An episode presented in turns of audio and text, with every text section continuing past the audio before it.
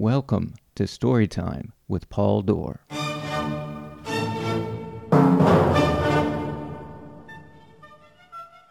This season of the podcast includes excerpts via live shows and in studio recordings from my new book, I'm Leaving It, and Other Stories. Some of the stories are true, and some are not. I'll let you figure it out. But they all hopefully have my trademark charm, wit, and profound wisdom.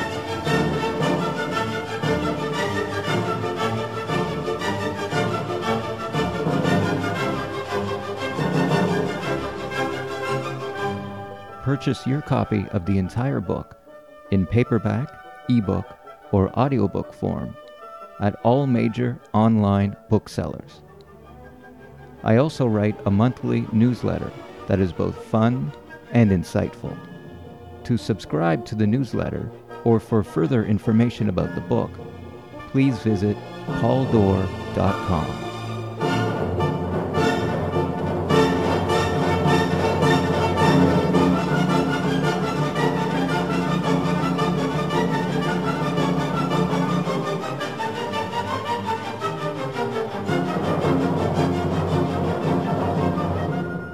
Today's story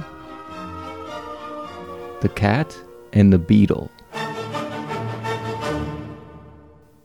The man and the cat made a gentleman's agreement. Stay three meters from me at all times and we'll get along just fine. They even shook on it, hand to paw. As the man would soon see, the cat was not reliable when it came to deals made with a hand paw shake. Perhaps the man should have made the cat sign an official notarized contract. Summer in Austin, Texas is hot, like disgusting hot. The man was in Austin for work, but also he was house sitting for a friend. The plan was to take a local transit bus from the airport into the city and walk the rest of the way. If he didn't get lost, the walk should take about two hours. Halfway through the walk, the man regretted this course of action. The hotter he got, the heavier his backpack became. After the first hour, the heat rose into his brain, making it fuzzy. Somehow he didn't get lost, but in this world of modern transportation, he questioned many of his decisions. As usually happened with this kind of journey, the arrival helped erase the past two hours of intense and thick heat. For the last 45 minutes of his walk, he focused on the house key that was hidden in a flower pot along the side of the house. What if the key wasn't there? Where would he walk next? Would he just keep walking? When he arrived, there had to be twenty potted plants. He looked for the aloe plant, finally finding the key dug into the dirt of the third one. Inside the house, the man disabled the alarm, stood in the silence. Being used to apartment buildings where the neighbor's dog could be heard like it was right in the room, the man was unaccustomed to all the silence and space and the darkness if he didn't turn on the lights, he'd be in complete darkness. Unlike his apartment, where visual noise flooded through windows and the cracks between the doors and the walls. The silence. His apartment ran parallel to train tracks. The ear becomes deaf to the noise, and the trains were only noticed in their absence. The man took a few steps into the house, stopped, listened to the silence. A few more steps, stopped, listened. He had everything he would need food in the fridge, a job to go to every day, a car to get to that job, a roof overhead.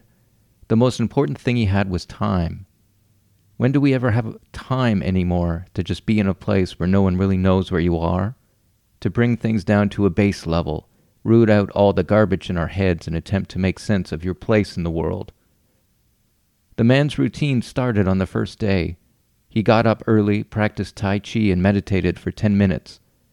These are things he had done in his life before, but he needed to reincorporate them, break away the physical and emotional scar tissue that had taken over his body.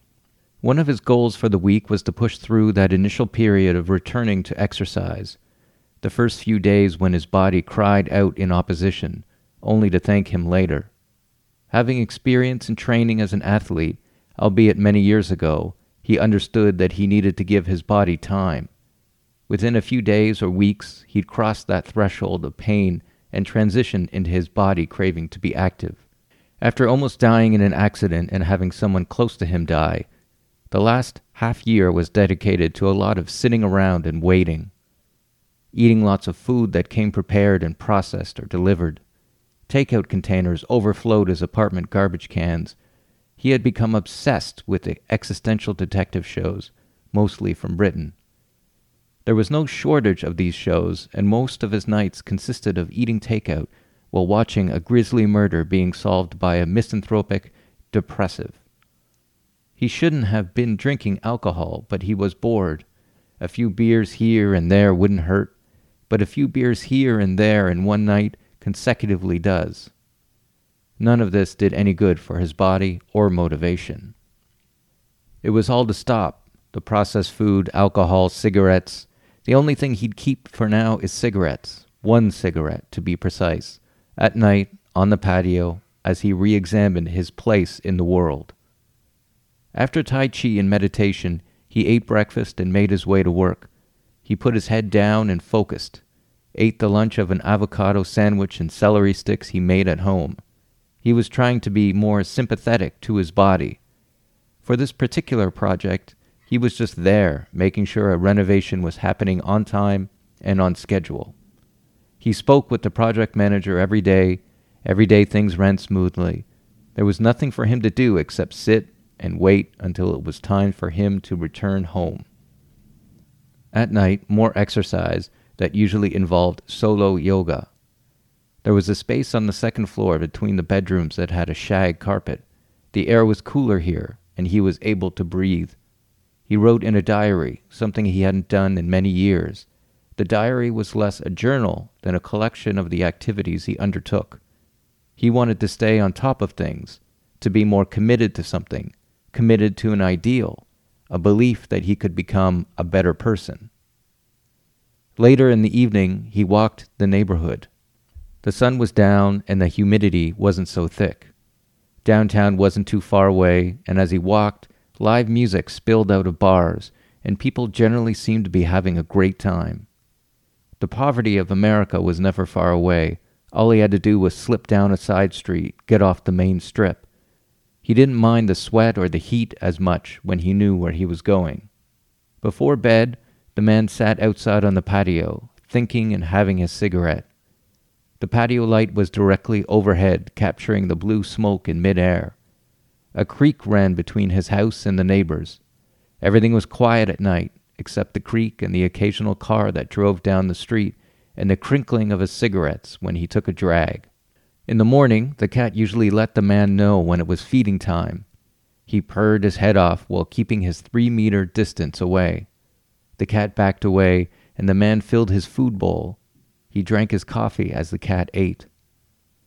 On the second day, the cat violated the agreement. The man was practicing yoga, and when he held the position of downward facing dog, the cat lightly stepped through the archway the man made with his body. He had to exit the position, swatting away the cat. Every time he went back into position, the cat crept within the three meter radius. On the third day, while meditating in the morning, the man felt the cat approaching. Whiskers rubbed along his bare shin. It was as though the cat was a mischievous Buddha, attempting to distract him from his practice. What the man failed to recognize was that the cat wasn't trying to distract him. With his owners gone, he wanted affection, wanted someone to pet him, rub under his chin, acknowledge him. Years ago, the man rented a room in a house. The owners got a kitten, and it terribly misbehaved, ripping up curtains, clawing away at skin. The man was never a cat person. After a few weeks, the kitten poked its head into his bedroom at night and soon slept on the end of his bed. The man came to be friends with the kitten, when it came time for the man to move out, he made the decision to ask the owners if he could bring the kitten with him, as they had no love for it. What he didn't know was on that day they decided they had enough of the kitten and its claws. They had put it to sleep for being mischievous. The man never wanted to love another cat again. On the fourth morning, the man said goodbye to the cat. While eating his lunch, he wondered what the cat was up to at home. When he returned, he said hello and inquired about his day. The cat joined him outside on the patio at night for a cigarette. Sometimes they both sat there watching a spider spinning its web. Sometimes the man watched the cat chase beetles that scurried up between the floorboards of the patio. Soon they quietly talked about a great many things. Why did he have to die? the man asked. Because we all die, said the cat. It was his time. That's a bullshit answer, said the man. It might be bullshit, but it's the truth. The man wasn't good with bugs, so when a beetle crawled over the top of his bare foot, he jumped, took his sandal in hand, and slammed down hard on the fast moving insect. Down and down again, he lost control, violently attacking the insect. The beetle flipped onto its back, and its tentacles reached towards him. He slammed the sandal down again and again and again. He lost all sense of where he was the house, his work, Austin, all that mattered was not only killing the beetle, but obliterating it. Returning to Austin to the house, sweating from the exertion, the beetle squished against the wood. The man looked up to find the cat sitting on its rump, head peaked to the side, watching him with unblinking eyes. They stood like this for a while, until finally the man slumped down into his chair, tears silently running down his cheek his left hand shielding his face from judgment.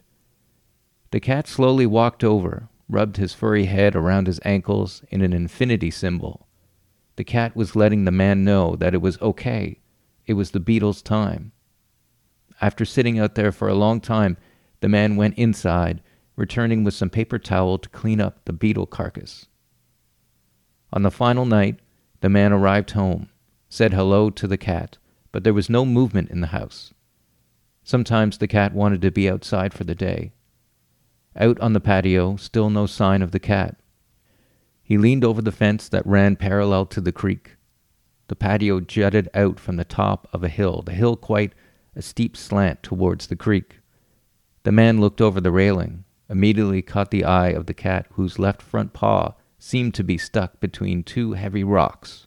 The man climbed the fence, slid down the hill, stopping right beside the cat. When he tried to move the cat, it cried out in pain. The man slowed his breathing, took the free paw in his hand, rubbed the top of his head, trying to calm it down. The man was brought back to the hospital room, where he held his father's hand, rubbing the top of his head as he lay unconscious. His father was sedated, but if he asked him questions, he responded with a squeeze of the hand.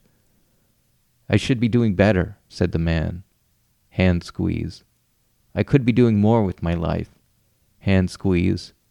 It was his time to die. It wasn't time for the cat to die. This is going to hurt, the man told the cat, but only for a moment. He lifted the rocks off the cat's paw, gently pulling it free. The cat ran away up the hill, stopped at the top to look back at the man.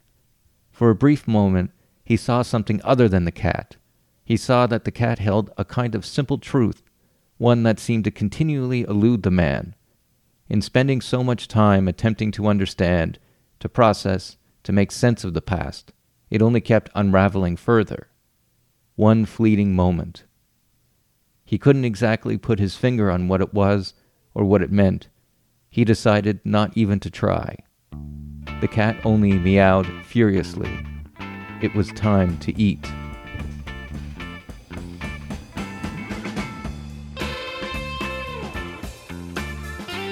Thank you for listening. Again, if you'd like to purchase a copy of I'm Leaving It or any of my other books, they are available at most online booksellers. The live performances were originally performed and recorded at the monthly storytelling event Stories We Don't Tell. To learn more about Stories We Don't Tell, head over to storieswedon'ttell.org. For everything else, please visit pauldor.com.